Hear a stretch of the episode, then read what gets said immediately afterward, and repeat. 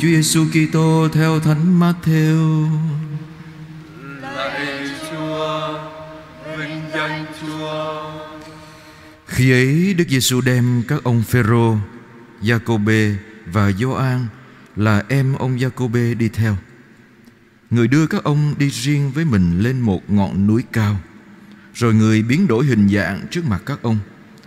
Dung nhan người chói lọi như mặt trời và y phục người trở nên trắng tinh như ánh sáng. Và bỗng các ông thấy ông Môsê và ông Elia hiện ra đàm đạo với người. Bây giờ ông Phêrô thưa với Đức Giêsu rằng: Lạy Ngài, chúng con ở đây thật là hay. Nếu Ngài muốn, con xin dựng tại đây ba cái lều, một cho Ngài, một cho ông Môsê và một cho ông Elia. Ông còn đang nói chợt có đám mây sáng ngời bao phủ các ông, và có tiếng từ đám mây phán rằng: Đây là con yêu dấu của ta.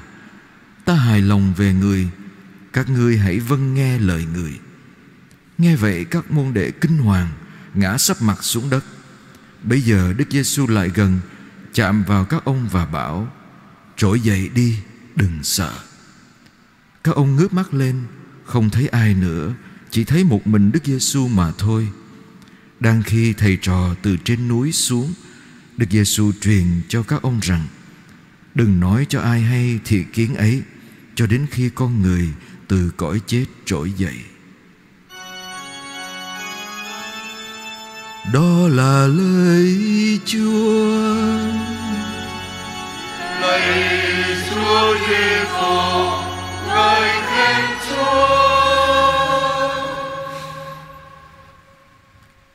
kính thưa quý ông bà anh chị em, để hiểu bối cảnh của bài tin mừng này, chúng ta được mời gọi để nhớ lại một chương trước đó khi Chúa Giêsu loan báo với các môn đệ rằng Chúa sẽ lên Jerusalem chịu chết và sống lại. Và khi đó Phêrô đã đứng ra can ngăn Chúa. Phêrô nói là thầy sẽ không chịu chết như vậy. Thiên Chúa sẽ can thiệp để giúp đỡ thầy. Lúc đó, Chúa Giêsu thậm chí còn mắng Phêrô, đó là Satan hãy lui ra Satan là người can thiệp vào việc của Chúa, chia rẽ Chúa với con người và lui ra đằng sau để thầy đi theo con đường mà Chúa đã chọn. Và sau này trong bài tin mừng hôm nay chúng ta được nghe về việc Chúa đem Phêrô, Giacôbê và Gioan đi lên núi và nhìn thấy Chúa hiện dung vinh quang rạng rỡ đàm đạo với Elia và Môsê. Môsê đại diện cho người đã dắt dân Chúa ra khỏi Ai Cập và Môsê cũng là người đại diện cho lề luật của Chúa đem luật của Chúa đến cho dân Do Thái. Elia đại diện cho các ngôn sứ đánh đuổi những ngôn sứ giả, những tư tế của thần Ba An và cả hai người đều chịu đau khổ khi phải sống theo luật của Chúa, sống chung tín với Chúa, thậm chí là bị giết hại như là Elia bị rượt đuổi trốn chạy sau khi đánh đuổi tư tế của thần Ba An. Chúng ta thấy trong cái hình ảnh đó, Chúa đàm đạo với hai ờ, người đại diện của cựu ước. Rồi từ đó, các môn đệ nhìn thấy dung nhan vinh hiển của Chúa và nghe lại được cái lời nói đặc biệt của Thiên Chúa Cha. Trên trời, đây là con yêu dấu của ta hãy lắng nghe lời người. Và chúng ta nghe lại cái kinh nghiệm thiêng liêng này và đặt câu hỏi, điều này có ý nghĩa gì với chúng ta trong cuộc sống hôm nay? Thưa anh chị em, nhiều nhà thần học nói đây là một kinh nghiệm của đức tin và để củng cố niềm tin của các môn đệ. Niềm tin của các môn đệ là gì?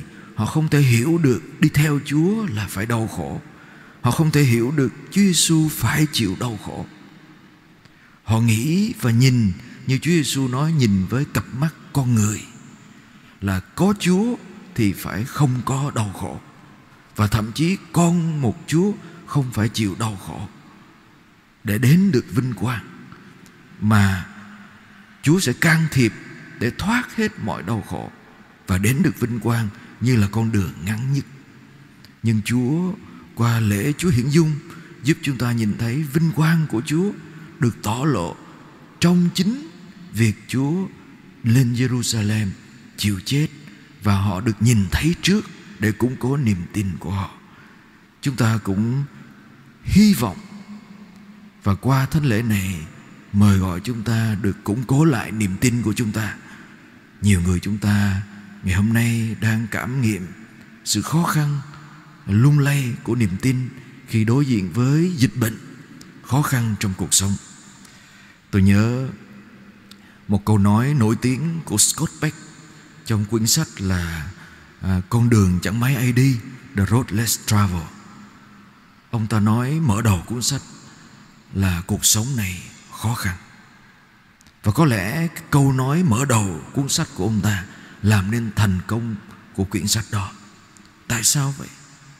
Thứ đó là thực tế của cuộc đời chúng ta anh chị em. Khó khăn không phải là vì cuộc sống này không có niềm vui, không có hạnh phúc.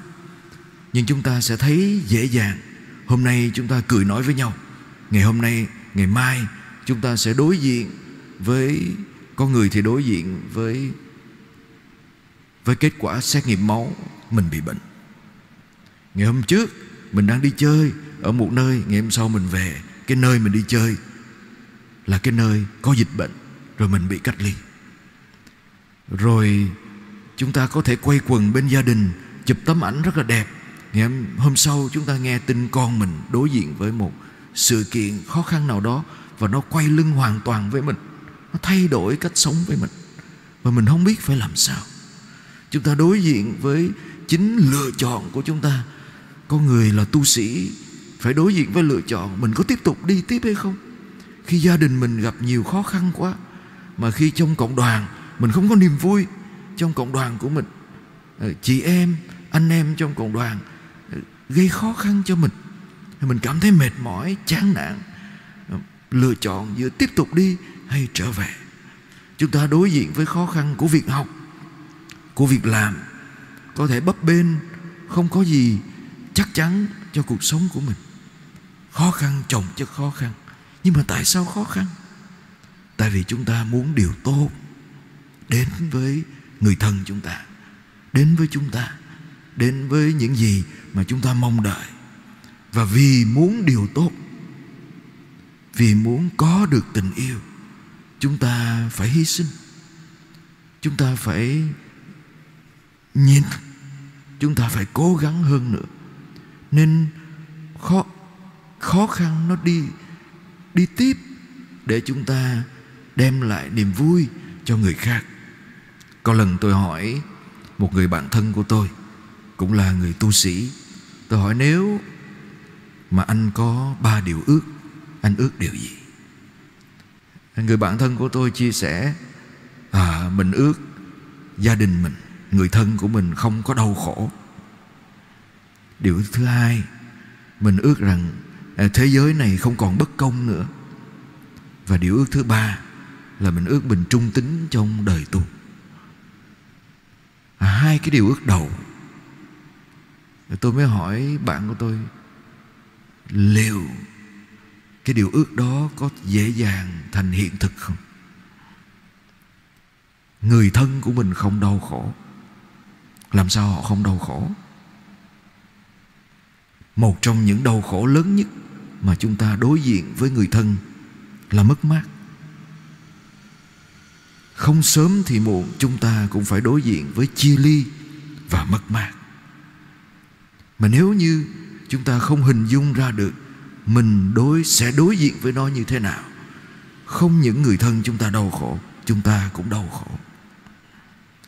Và một trong những cách để đối diện với những đau khổ hay khó khăn không thể tránh khỏi đó là như bài tin mừng hôm nay nói với chúng ta. Hãy lắng nghe lời chúa. Hãy nhớ rằng đây là con yêu dấu của chúa. Chấp nhận đau khổ vì yêu thương chúng ta, hãy lắng nghe lời ngài. Chúng ta không phải hy sinh khó khăn để được yêu thương, để được cho lại cái gì đó nhưng chúng ta hy sinh, chấp nhận khó khăn vì chúng ta đã được yêu thương. Đã được yêu thương bởi con chúa. Đã được hy sinh bởi con chúa. Và từ đó, chúng ta mang cái niềm tin được yêu thương đó để có đủ sức đi tiếp trên hành trình kế tiếp, mặc dù khó khăn ở phía trước. Nó khác với nhiều đức tin của các tôn giáo khác nhiều truyền thống đức tin khác. Nghĩa là tôi phải làm điều tốt. Tôi phải sống tốt. Tôi phải thế này thế kia. Tôi mới được yêu thương. Không. Chúa yêu thương chúng ta trước. Chúa chấp nhận đau khổ trước để đem lại cho chúng ta tình thương. Và chúng ta có thể dùng cái đó để đủ sức vượt qua khó khăn kế tiếp. Và vì thế chúng ta cũng có thể hiểu khó khăn của chúng ta hôm nay, đau khổ của chúng ta hôm nay để hy sinh cho người thân của mình đó, để họ có vốn liếng để cũng tiếp tục đối diện với đau khổ, khó khăn của riêng họ và từ đó họ tìm thấy hạnh phúc thật vì kinh nghiệm được yêu và vì đã lắng nghe lời Chúa. Amen.